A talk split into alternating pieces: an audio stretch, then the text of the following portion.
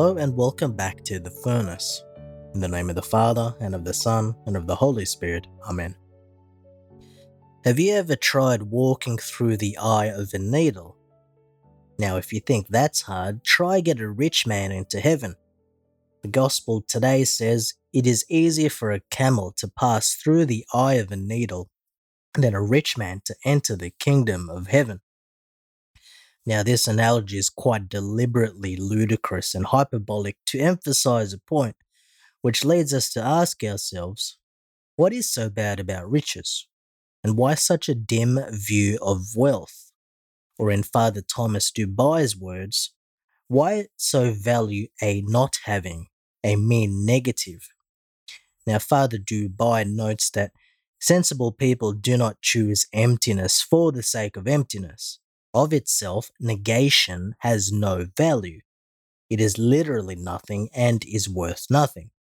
Reality is made to be and to be full.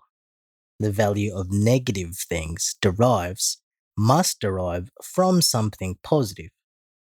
And for Dubay, the one who is poor in and for the Lord is concretely affected by the gospel that when a person is so spiritually, intellectually, and morally developed by a love for truth and goodness, that when he hears the word of God, he can react positively to it. Now, for example, have you ever wondered that on a Sunday Mass there are so many diverse reactions, even to a good homily? It depends on the person's readiness, because one who is ready may have their hearts easily raised to God by a good homily, but still there is the reality that the sinner may still be as cold as ice no matter how good the priest preaches. Now, as Dubay notes, it takes little imagination to see the one who freely chooses to be poor is far more prepared to understand how luxury, comfort, pleasures of sense, basking in prestige and position, who lives only for the good opinion of others, can very much damage the pursuit for God in the kingdom.